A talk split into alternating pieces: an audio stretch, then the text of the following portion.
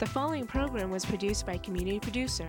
The content, views, and opinions expressed are the sole responsibility of the Community Producer and do not reflect Malden Access Television, the City of Malden, or your cable provider.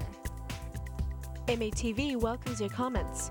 Call us at 781-321-6400 or email us at access@matv.org.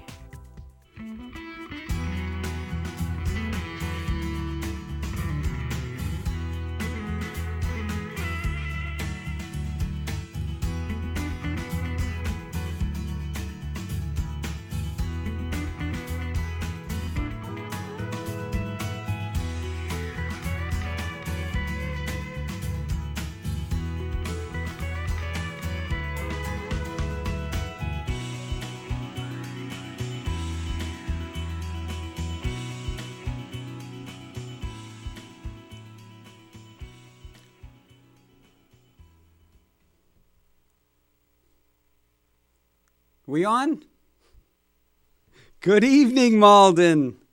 Welcome to 02148. My name is Mike Sharon. It is Wednesday, July 6th, 2022. Happy 4th of July, everybody. I hope everybody had a great holiday week.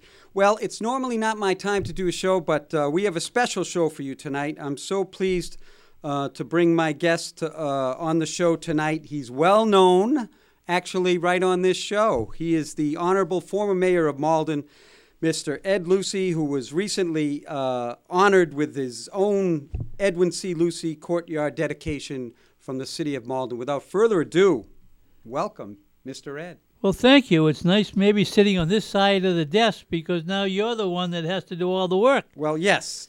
I thought we're going to play a little role reversal tonight. So we have some ground rules. You're not allowed to ask any questions. No rules. Just wing it. Ed, welcome to the show. This is a great treat for me, really. Well, thank you, Michael. I appreciate you having me as a guest. Yes, it is my pleasure, of course. Listen, what's this thing about you getting honored? Long overdue. I love it. I wish I could have come to the ceremony. Talk about that. Well, I'm not so sure so long overdue, but it was a very appreciative, and it started last year. The effort was put together by Councilor Lodge. She was the initiator, former Councilor Lodge, Debbie DeMaria. Yeah. And my understanding was the suggestion originated with, I think, Bill Coleman, okay, who was a former colleague of mine who's now the chair of the DPW, the commissioners. And in any event, it get kind of complicated because unlike conventional kinds of situations, I think Malden is the only community that I'm aware of, and that's been promoted in some way as a plus, don't own our own site where the City Hall is. We're kind of a co-owner. Oh, I didn't know that. Yeah, okay. The Jefferson Management or Jefferson Construction has an interest in it. There are other tenants in the property, so we're like a co-owner of the property, and obviously that results when changes occur or you want to do anything to modify what's there, you have to get everybody's approval. So it got more complicated than originally thought because you not only had to get the approval of the council, the approval of the mayor, then you dealt with the Jefferson, who are co-owners, and so they were gracious about it. So over the process, it formulated to from an idea to the results, and it was very much appreciated. And like I said, when I first got approached what to do it, you think, well, gee, there's other people that have done a lot for the community, and they could start thinking of other people. But it was very fortunate that Debbie DeMaria was very helpful in suggesting that I go forward with it, and that's the end result, which was a very nice ceremony. The family that I have, which could be there, were there, so right. That was nice too. I had children, grandchildren, and I had a great-grandchild there as well. Oh, beautiful! Although the newspaper put it down as a grandchild, must be in respect to my appearance, my age. I don't look old enough to great-grandchildren. Well, it looked like it was last week. I believe it was the morning of June 28th. Which the weather was perfect, I believe. Particularly since the day before wasn't very good at all. Yeah, you ran into some good luck that week. So, maybe that was like the karma that's positive. And did they give you guidelines on how long you could speak? No, it was kind of a lot of informal approaches, you know, and very fairness to former Councilor Lodge, DeMaria. She was out of office now literally 6 months, and here she said afterwards, I said, you worked harder those 6 months than most of those people that are elected that are serving the council currently. I'm sure she did. What a wonderful, wonderful tribute. By the way, we do have our own Karen here filmed the whole ceremony last week. And I think hopefully down the line the folks in Malden are going to get a chance to watch it. But we have a 2 minutes of you speaking if you would oblige us to show the folks. You're in charge. You got it. Karen, want to show the people of Malden? My son had called me this morning, and he was going to arrange to bring me here to make sure I could find the place. And I said, I'm all set. I said, I've narrowed my speech down to 40 minutes. And now, with all the accolades I've already received, I'm cutting it down to 34 minutes. But anyway, I do appreciate everything that's been said. I also can't do enough to thank all those groups of people within the community that have made this day possible.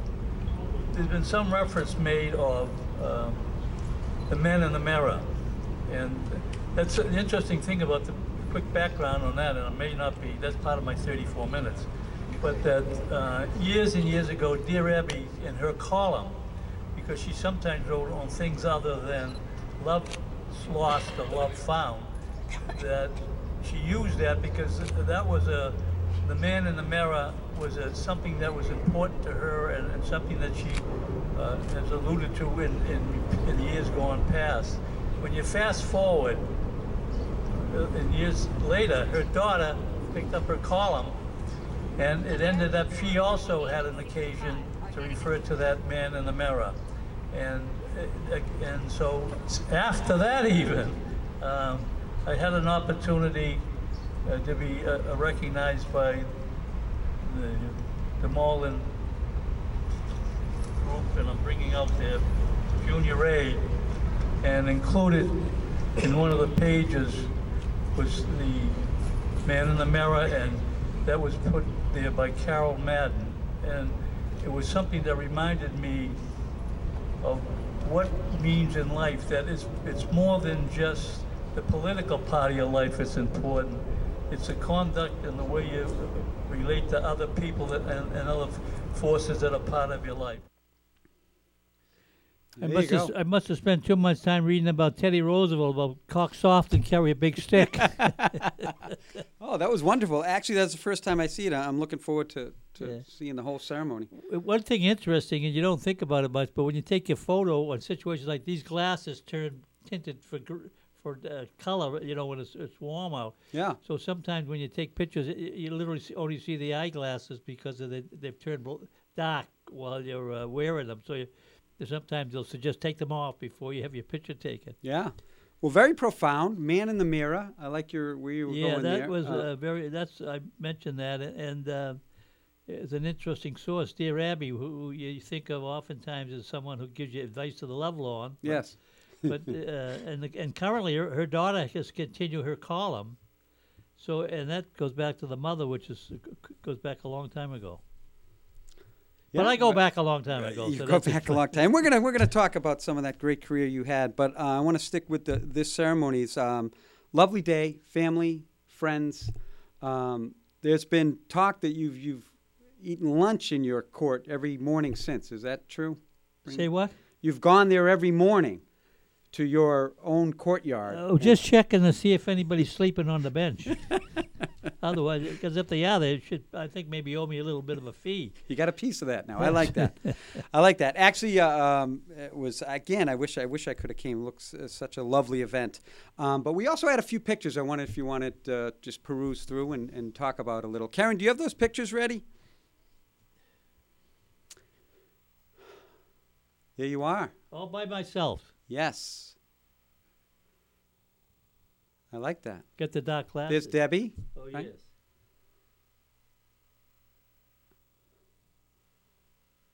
There's my son. It's your son? Greg, yeah. Yeah. Far better dresser than I.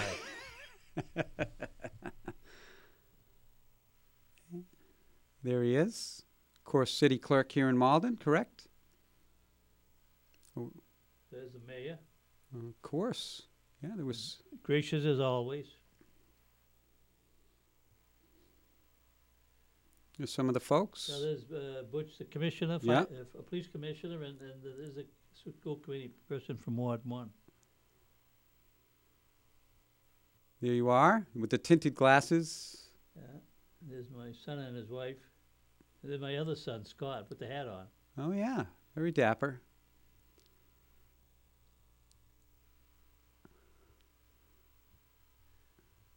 Yeah. Well, there's the councilor from Ward 4. Yeah, and, yeah. Councilor O'Malley Donna is there. Donna Court, former president of the chamber. Oh, right, right. And her wife. There you go. Yeah, I remember that. I think the picture was in the newspaper. Former Mayor Howard was present too, wasn't he? Yes, he did. Yeah, we had a picture taken at the with the three mayors, right? Former mayors and mayor. Yeah. Oh, that's a nice picture right there. Yeah. Yeah. Look at that plaque. That's beautiful. Yeah.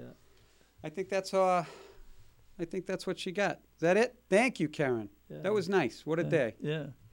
Beautiful memory. Yes. Did you go out for a nice luncheon after that, or across the street, All Seasons? Oh yeah, nice. And as always, he's very generous, gracious over there. He treated us well and did a nice job. Fantastic. Yeah. Speaking, we spoke a little bit about. I don't want to get. Just as you said in The Man in the Mirror, it's not all about politics and the legacy of man. It's a philosophy of life. Philosophy of life, correct. But I do want to mention the public servitude you've given over the last 40, 50 years. No, that's not that long. It's 30? I'm doing the math. So I didn't know all this stuff, so this was a wonderful education for me as well. State rep back in the blizzard of 78 days, 77, 78, is that sound right? Correct. Right? Yes. First of all, did you have an ambition to go into politics, or I've been my favorite subject in school was history. Okay, and obviously that doesn't suggest that that's the direction your life's going to go. But the things that have happened in the past have been of interest to me, and even long before I ran for office, I was offered my services on occasion to people who were running for office, and I helped candidates. Sometimes they were successful, and sometimes they weren't. Yeah.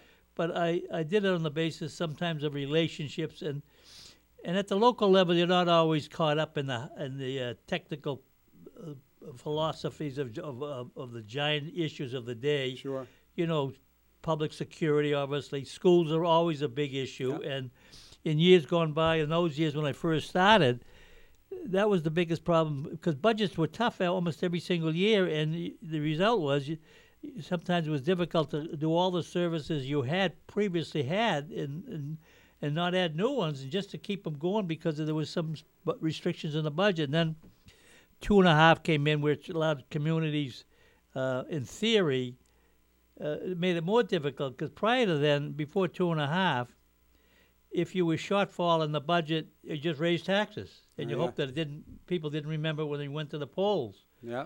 But once 2.5 came in, it capped on how much you could increase real estate tax, which is the main source of income at the local level. So all of a sudden, you had issues to deal with which were brand new, and that made it difficult to run. It made it difficult to sometimes ring doorbells because that's the way you campaign in those days and talk to people after they just got their tax bill.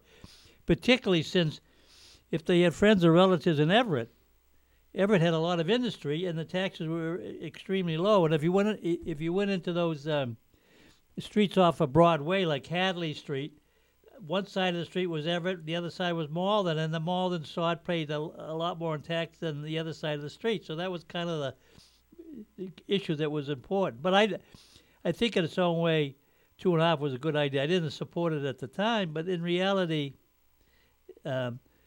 it did put a reins on the politicians or the elected officials raising taxes for their convenience and not for the benefit of the public. So anyway, was that your first foray into politics, running for state representative, or was there? No, it was the first time. I had thought of running prior to that because, like I said, one of the big issues in the early years when I had children in the school system was the schools, because you had services you made available. Marlin schools were changing to some degree in terms of the demographics. But there were some important programs that were enrichment programs. Yeah. And so all of a sudden, faced with choices between maintaining jobs and continuing programs, in some instances, whether it was Malden or other communities, programs were either curtailed or eliminated. So I thought I was thinking of running for school committee. And at that time, it was a 5-member board. Oh. All ran at large, which was citywide. But it so happened that a friend of mine was running for office, and he asked me to help him. And I felt that since he asked me, and I wasn't driven to run, but I just thought I was going to run, thinking of running. Yeah. So by him running, I helped him and tried to help him. He didn't win, but I tried to help him. Yeah. So I didn't run for school committee. And then not long after that, Jim Conway, who was the state representative at that time, ran and got elected for mayor. And, of course, local elections are off years in terms of state elections. So a decision apparently had been made in the State House that not to have special elections for vacancies. So he served both as the mayor for the first year and as a second-year term for state representative. And so the more I thought about it, because at that point I was no longer young, that some of my responsibilities had lessened, and I was in a little bit better position to devote the time to running if I were to run.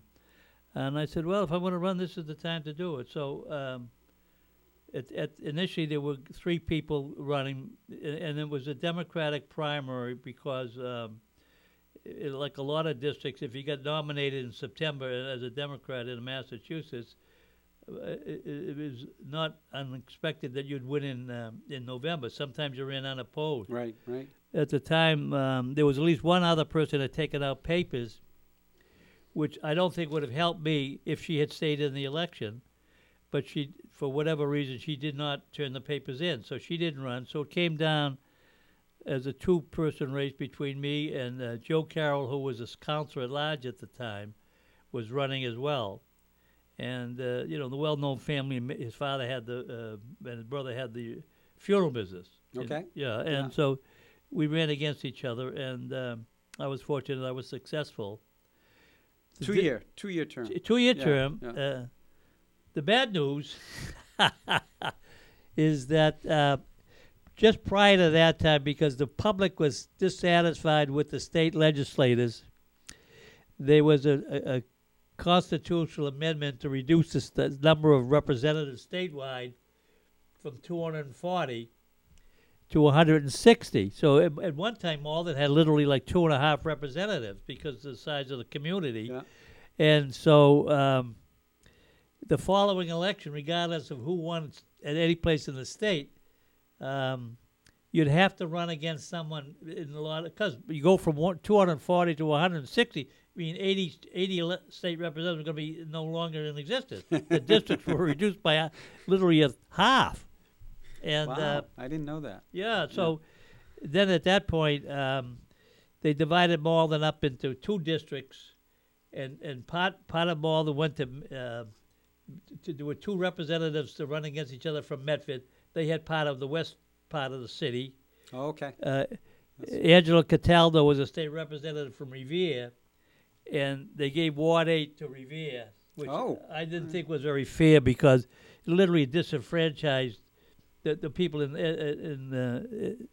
Ward 8. In Ward 8, and plus I thought I would do fairly well there. I thought that was part of my. It was wasn't being practical. I thought the fairness was wrong. That correct. Right. At least they should have had one precinct left in Marlin. So in theory, whether you lived in the other precinct or not, you might think of Malden rep as being the person that represents you. So anyway, so you had, and of course, Revere is Suffolk County, so that that they spent away from Middlesex County. That's right. So then, so the 2 Malden representatives either ran against each other or didn't run, or they ran for something else. And so, one of the things that was very telling was the election that I was successful in, there was literally like 40 new state representatives at that time, which was an enormous change. But a lot of the people realized that two years after that, they'd be ended up and run against somebody else that was an incumbent.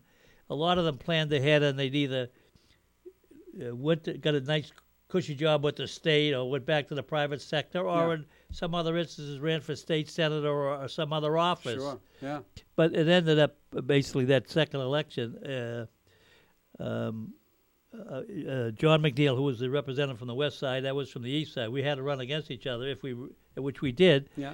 And I lost the election in terms of the votes. The thing was kind of interesting. Of the total vote in the district, and the districts, you think of them now, they run about 35,000 people. I think at that time it was like 25,000 or so for a district.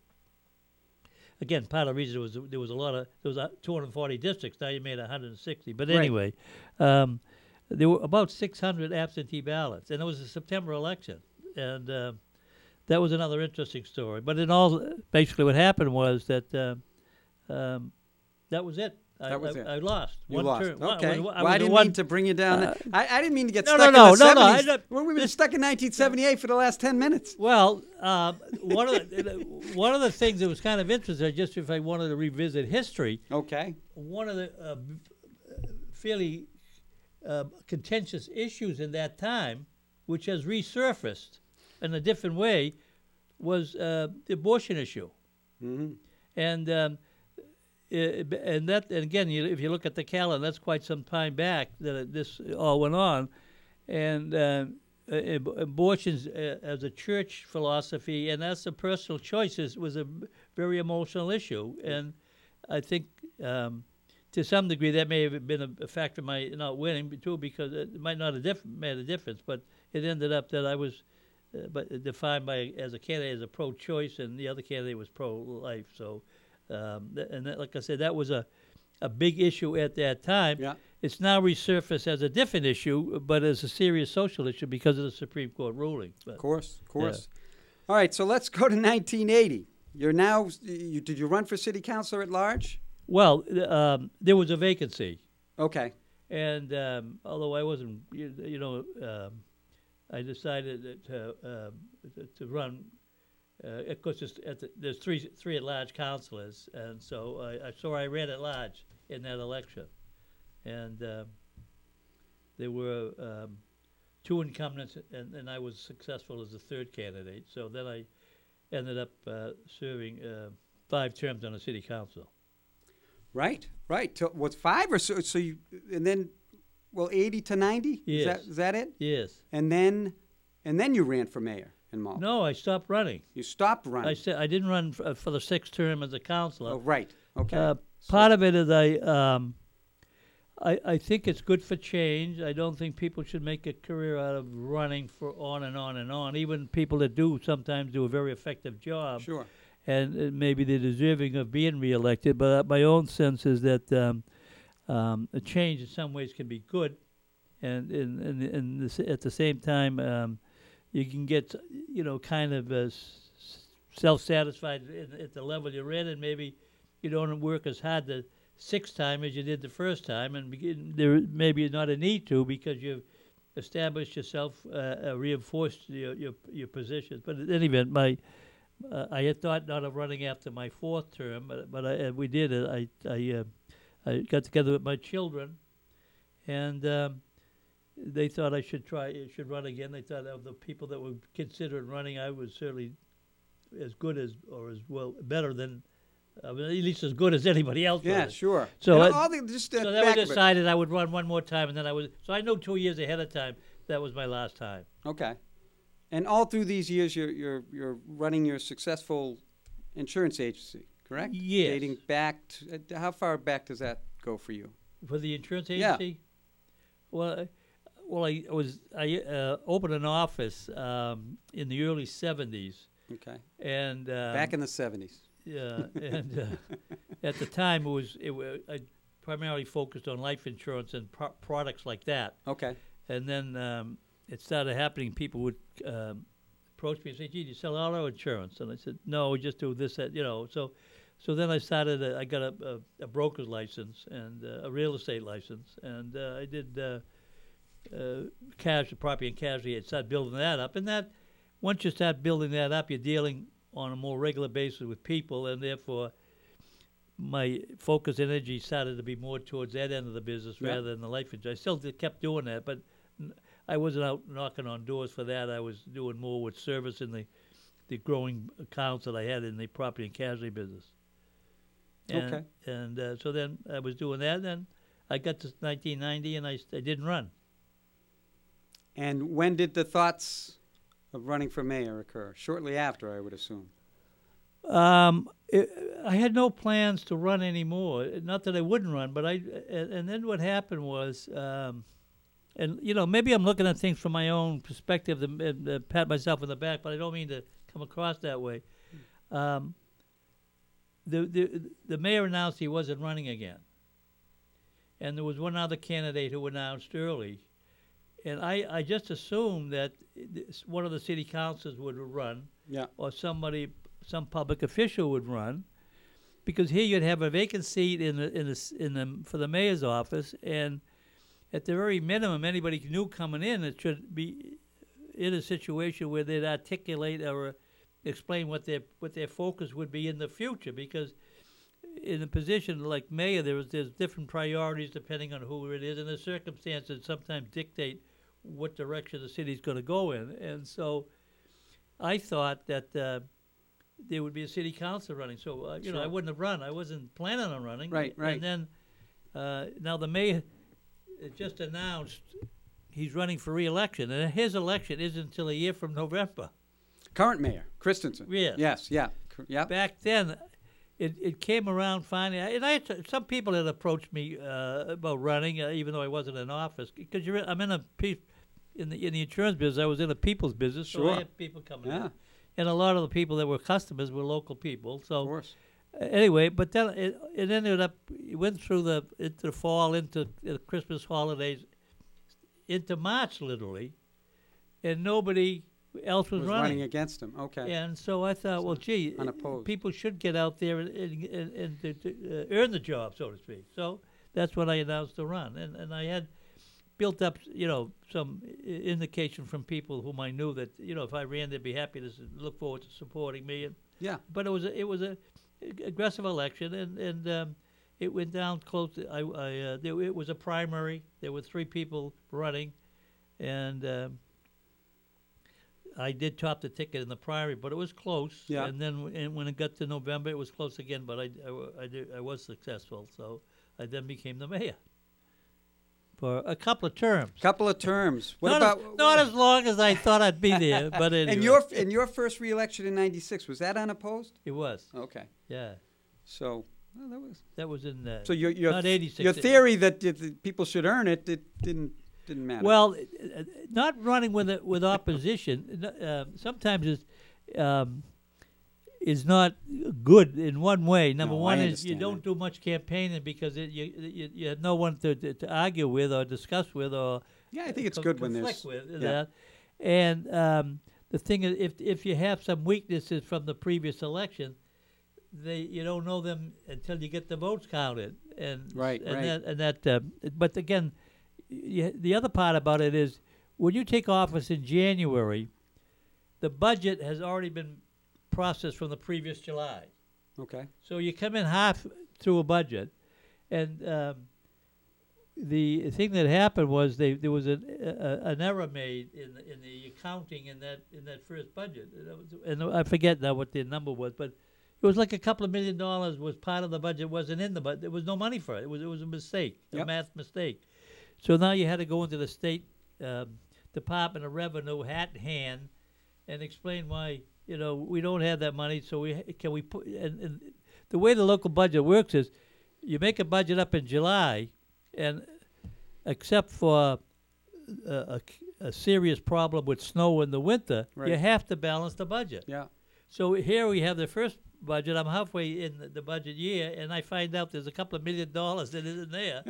So you already got a problem starting with. So the state did allow us to amortize that rather than make it up in 1 year or before June 30th, where you'd have to lay people off. Okay. But then these were tough times, and in those subsequent budgets, teachers were being laid off, and under the contract that they had, which is a really standard, and maybe it's probably a state legislation, not the local option, is that you have to notify people in education by June. I think it's like April 15th if they're not going to get reappointed for September. Okay.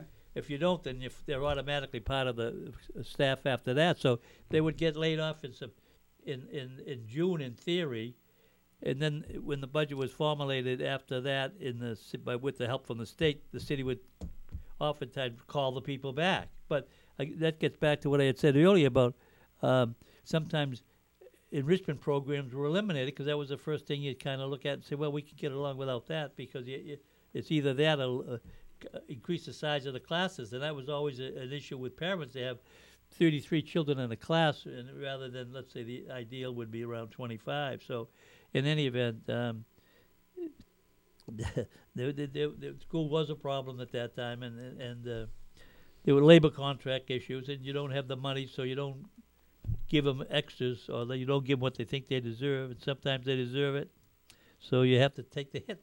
Yeah. So I mean, was it like, oh God, what have I gotten myself into? Or were you? No, you were served in the city council for 10 years. Yeah, and I saw it from that side of it, and I saw how it was handled on the 2.5. Yeah. And that's when the mayor lost that next election, and I, as a counselor at that time, I didn't agree how he approached it, and we had our differences in the budget, but he had his issues, and he was trying to please people, and sometimes trying to please some people, you don't please anybody. I don't know, but then it ended up that with 2.5 coming in, he lost that election, but subsequently he got back reelected as mayor years later. But in the meantime, carrying on from him, there was issues that he had that were left with me, and there was issues I had were left with the next mayor. So that's the way it goes.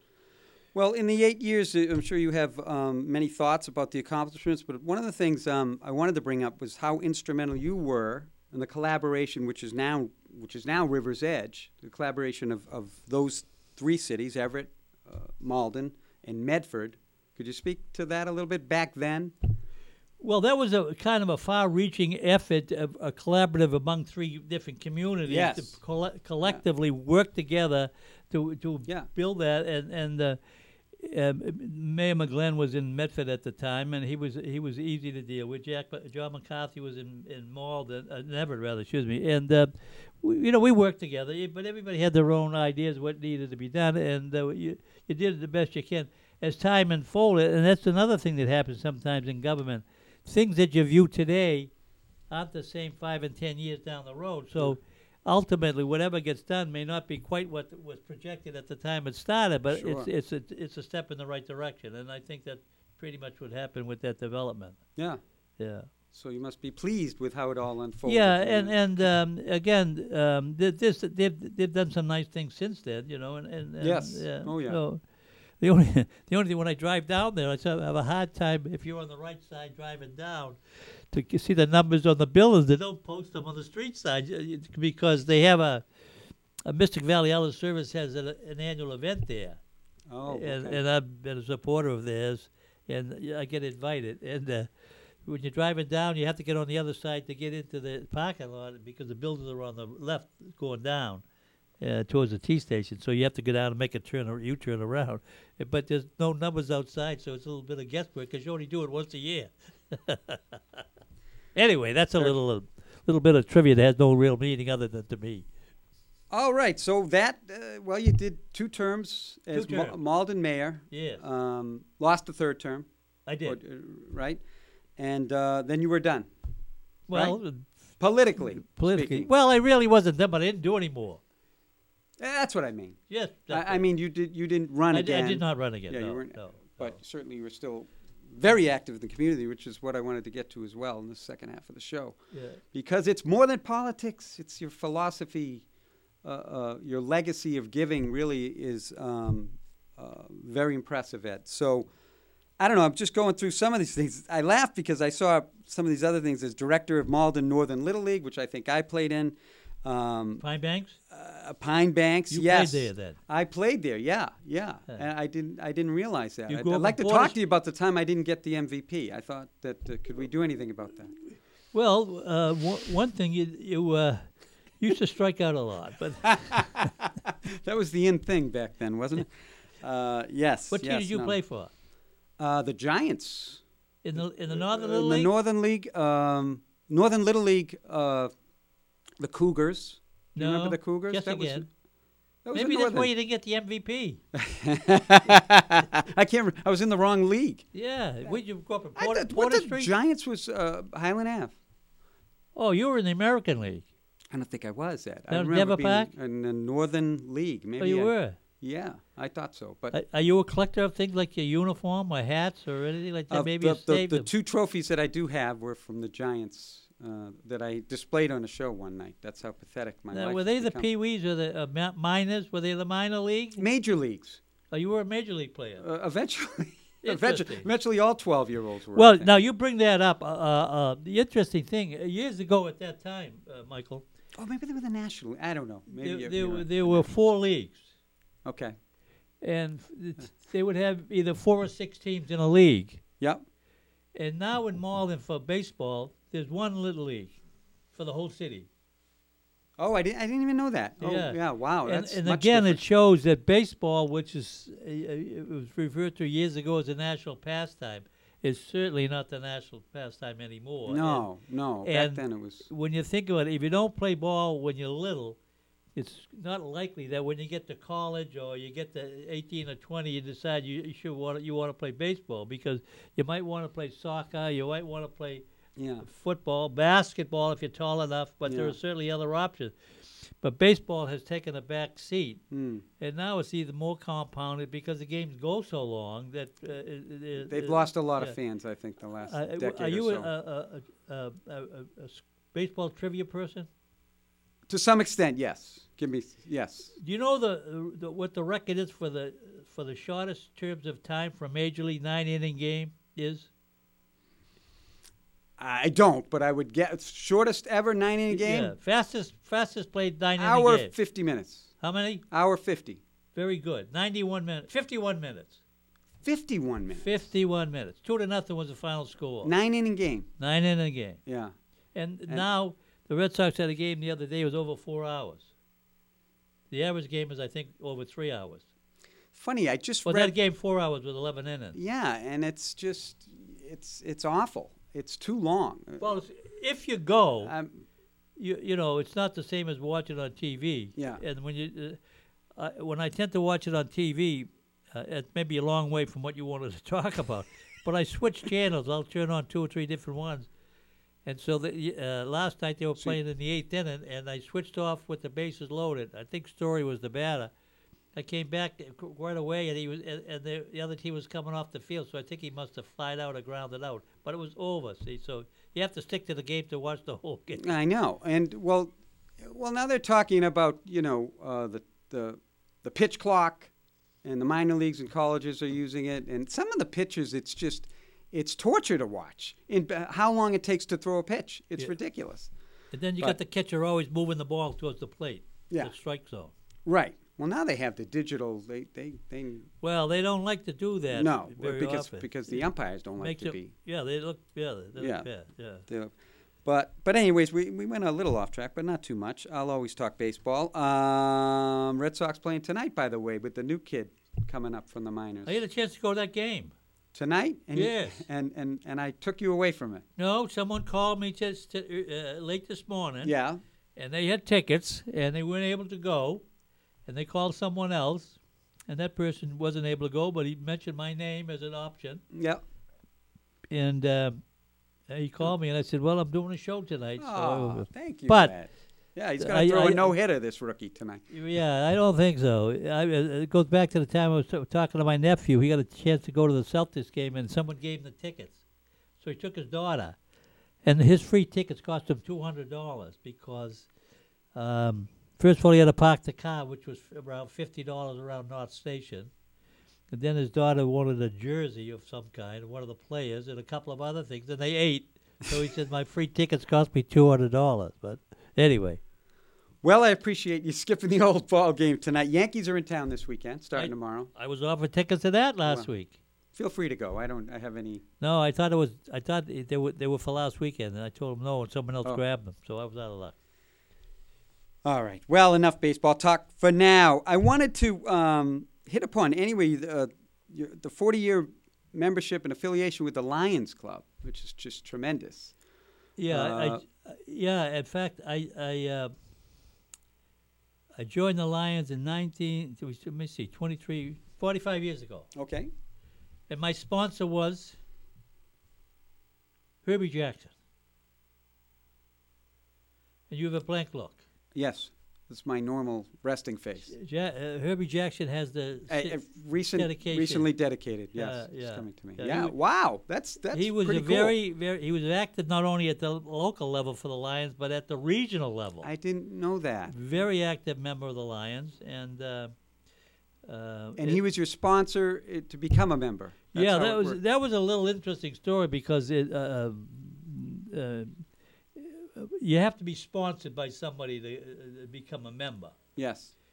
I don't mean to make it as a selective club, but that's kind of a formality. And what happens is you get invited to a meeting as a special guest, meaning you're a prospective member. Yeah. And you then have an opportunity or a chance to view what goes on within the Lions and club. And it's an international organization. It's in a lot of countries. As a matter of fact, I believe it's the largest service organization in America. Yeah. But in any event, I was invited along with a friend of mine. We both were sponsored by Herbie Jackson. And so we went to the meeting. And I didn't understand all the protocol, but it ended up Jack, my friend who was also sponsored, called me 2 weeks later and said, "Hey, have you heard about the meeting tonight?" I said, "Yeah, but no one's called me." He said, "What do you think we should do?" So I said, "Well, I don't know." He said, "Well, let's go. We're thinking of joining it." So the way it works is, and I was new at this, the first meeting as special guest, you eat and you don't pay. So we go to the next meeting, which is 2 weeks later, and after the meeting, Herbie pulled us aside. He said, "Gentlemen, you don't come back until you're going to be sworn in." So it ended up we got two free meals out of it. Wow, good deal. That's the process, and it isn't that you're being selective, but there was paperwork to submit. Right. And the purpose of that was to see where maybe you could be of some service to the part of the things that they did, whether it was eyeglasses. Right. They were very instrumental. It ended up, we got approved, and I'm still there. And it's this particular chapter in Malden? Well, you have a number which goes back to the time that you joined. It's a club. Malden's an old club. It's 85 years old in terms of it's one of the oldest Lions clubs. Yeah. And you have the Kiwanis, the Rotary. They all serve a useful purpose. The women have the Junior Aid, which was started as a supporter of the hospital. And then, of course, now they do lots of other local stuff. And Zonta is another organization. Of course, yeah. And the Lions. And talking to members of other service organizations, because your purpose is to be, in some fashion, a supporter of community office, whether it's scholarship to the high school or it's support of neighborhood basketball or other types of things you do. The Malden Lions, we collect eyeglasses, and they're shipped out of the country to needy. So, and you have volunteers who go to those countries, and they end up doing eye tests as well as diabetic tests. Very nice. Yep. But we also have an eye mobile where you go to a community and you end up having your eyes checked, checking for diabetes, checking for other things, and high blood pressure. And wonderful. Those are kind of things that we do as a club. Each of the other clubs have things that they do which serve a very useful purpose. But the problem today, like with the Lions, our issue was we used to have very large members, but many of the members, when I first joined, owned businesses in the community but also lived in the community. And there were a number of banks, and oftentimes banks would sponsor one of their employees as a member. But over the time, either people, the businesses changed, or the ones that were owned locally weren't people that lived in the community. So for them to come at night was a complicated thing because they would have to stay that much longer from the day that. I see. You know, yeah. So, yeah. And then I know that like the Rotary, I think, in the corners, they meet sometimes at noontime. But again, each of the clubs, if you talk to the members, to get members is much more difficult now than it used to be. And quite honestly, with any organization, there's some attrition for different reasons. So unless you replace your people, you're going to have less the following year. Right. Instead of growing, you have less doing more. But it still works out. We're still active, still meeting biweekly. Do you the Lions meet twice a month, but no summer meetings. Okay. So we don't meet in July and August. And so we meet. We used to meet for many years. We meet at Anthony's. Yes. And now we don't. We meet at Franny's down in Maplewood Square. Okay. But now because of this, we're a smaller club, and it's more when you have smaller memberships, it's hard for people that have function halls to cater to groups like that, unless they have several at the same time, because they have an fixed expense for the staff to be there. So if you have 50 people, it's not the same as if you have 20 or 15. So anyway, so I'm still a member. Yeah, great organization. I wanted to mention a couple other things you've been involved with over the years. Board member of Tri City Mental Health. Years ago, I was. Yes. You were also on the advisory board for the member for Malden Catholic High School. When my son was a student there, I was on the board at that time. That's. Yeah. I think the way that they set up a board now is different. At that time, was mostly parents of students. I think now it's much broader than that. You know, maybe in terms of development money. You know. Oh yeah. Fundraising, yeah. I was. So what else? Well, you know, we were speaking, you and I, a couple of weeks ago. We're actually taping and filming, hopefully, a new beginning for our show.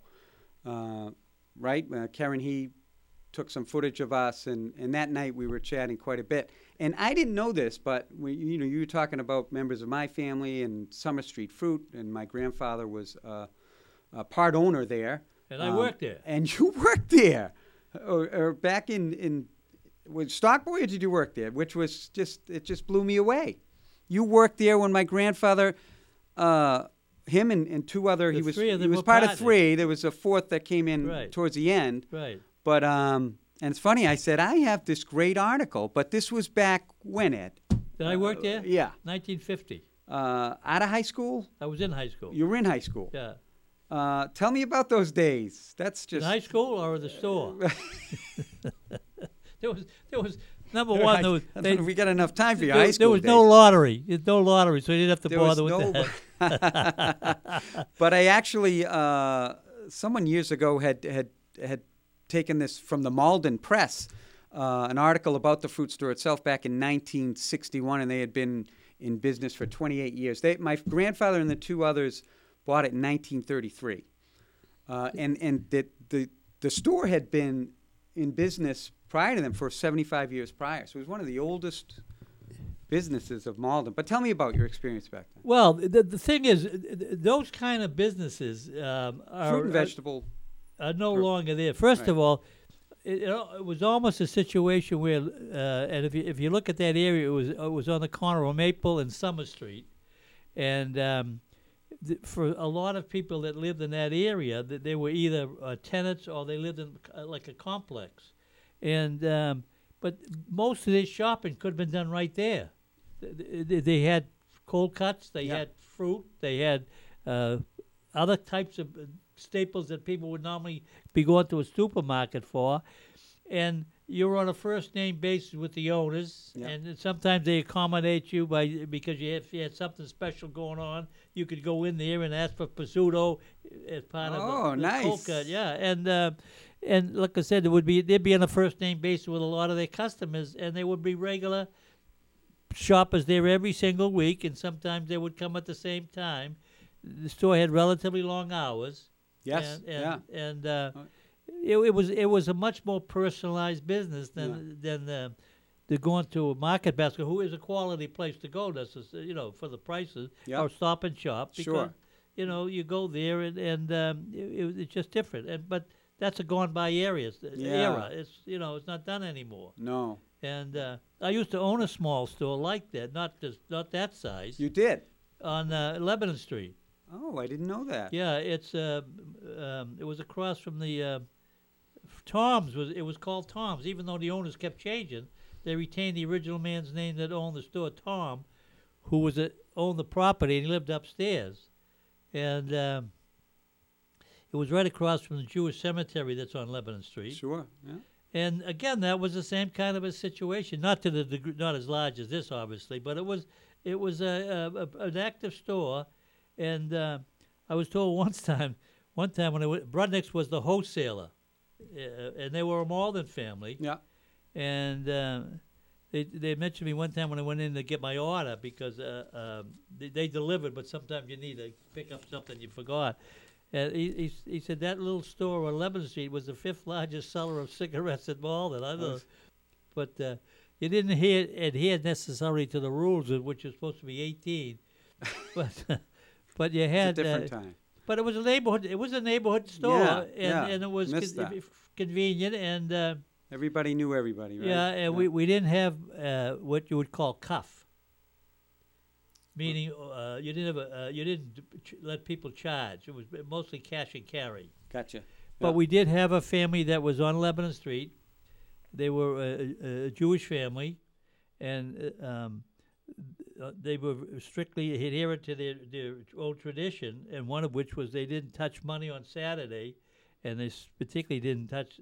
There's certain things they limit on Jewish high holidays, or high holy days rather. Right. And they're the only people that would carry an account because nobody else, everybody else just paid unless there was an unusual situation, and then the family would come in after the holy days were over and pay you whatever they ran up in terms of what they bought. But it was an interesting business, great study in human nature. Yes. In people. So how was my grandfather as a boss? Do you remember those days? Quiet. The quiet one of the three. Yeah, the other one smoked cigars. He was quiet. The other one smoked cigars. I only worked there a few months. Summer? No, it was the school year, but it was getting close to the end of my career in high school. Yeah. So I was just filling in the time until I went on to bigger and better things.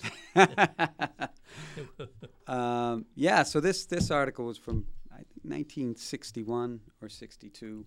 I forget. I think he went another few years before. Well, I mentioned to you before that your uncle Michael was a city councilor. Oh, of course, yeah. Yeah. Yeah. And he was before my time. Yes. And Ward 3, right? What's that? Ward 3. City councilor. A good question. I was thinking, you may be right. I was thinking he ran at large. You may be right. Oh, you might be right. Yeah, I thought he ran at large. Yeah, you may be right. Michael, it was a year behind me in school. Guy. He was very personable. Yeah. And I didn't know Dick, his brother, but we talked about him. Yeah. So you got good genes. Yeah, my mom was in the school system for many, many, many years. Yeah. Of course, you knew my dad as well. Yes. Yeah. Yeah. So. Oh, Sam was a wonderful guy. He said, he gave me, I have it at home, a coat of which is for Marlin's logo. The seal. Yeah. The city seal? Yeah. Oh, yeah. Yeah. Your father gave me one of those. Oh, very nice. Yeah. I haven't put it on eBay yet. I'll see what I'll wait for the price to go up. I might be asking you for it.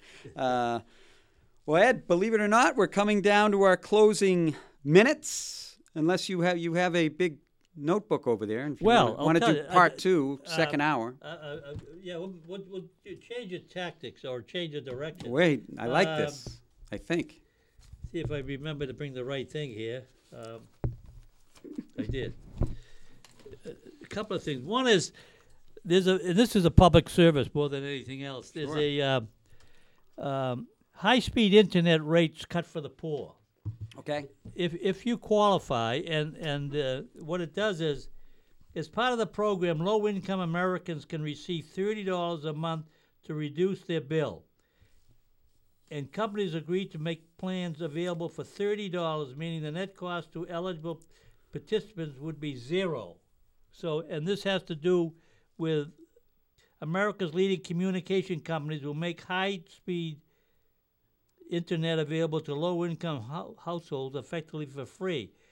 The program is available to Americans whose income is no more than twice the federal poverty level of $13,590. So that's about $27,000 a year. And the interesting thing, and the reason I bring it up, is that about half the people that are eligible for this have not applied. Okay. So, and it's a program that's been in private sector and government working together, have given you an opportunity to get free internet if you qualify for that, and that's would qualify a lot of people who aren't taking advantage of it. Very good, thank you, Ed. Yeah, there's 14 million people eligible, and only 11 million have signed up. So there's millions of people that have it, and so. Thank you for. People should look into that. Absolutely. I thought there was a phone number here to call, but it isn't. It passed Congress in 2021. But I'm sure anybody that's has access to senior services here in Malden, right? The senior center that would be able to help them on that. Yep. And that's good stuff. One other thing, I think we have time up. Yes. What do you know about Peaches? Not the stripper. You know, we were just minutes away from keeping it a clean show. Not much. Well, all right. I'm going to tell you a little bit about Peaches. The Stop and Shop has Peaches at different prices, and it's probably true in other supermarkets. I go to Stop and Shop because it's local, it's convenient, and I don't do a lot of shopping. But a little while back, I went in and bought Peaches, and when I got home, when I looked at it, for 4 peaches, which is all I got, it came like $1 each. I wouldn't pay $1 for a peach. So anyway, I checked back at the store, and what happened was the peaches had no sticker on them. Okay. Which is when they put it through the machine, that keys the price. And so the person at the cash register, she hesitated, and I gave her the amount that I thought the peaches cost. And I didn't pay attention to which is another point to my telling of the story. So I went home. Anyway, I went back to the Stop and Shop, went to the service department, and it ended up they gave me the money adjustment. Next time I went shopping, got peaches again, and this time I looked before I left the store. Yeah, it had a sticker, but it still was the wrong price. They charged me a higher price. Okay, so they made the adjustment. I was in the other day. And there must have been Mr. Nuisance is here. Same thing. The peaches were, and so they took out the ad, and they said no, they're $2.99, I think. I said no, they're $2.49. She said no, they're $2.99. I said, by this time I had already looked twice. Yes. When I checked when I went in the store, and I went back before I went to the service department, I said so I walked back and I came back and said come with me, and sure enough there were $2.49. Now.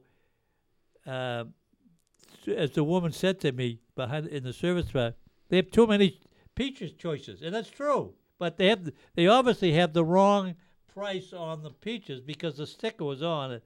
And the reason I want to make that a comment is that we take for granted when we go to stores the price. Well, Ed, our time is up, and I just want to thank you so much for coming. You know, you mentioned in your ceremony, in your dedication, that you had quoted Shakespeare. And I always end the show with quotes, so I thought I'd end with a Shakespeare quote, if you don't mind. And this is from The Merchant of Venice, which is from William Shakespeare, who said, "How far that little candle throws his beams, so shines a good deed in a weary, naughty world." And I think that you've been shining your good deeds for decades, Ed, and it's been a privilege to have you on, and best of luck and safe travels in Ireland, and thank you for everything. Well, I appreciate all your kind words, and I shall make you my press agent my next campaign. Thanks, Ed. Good night, Malden. God bless.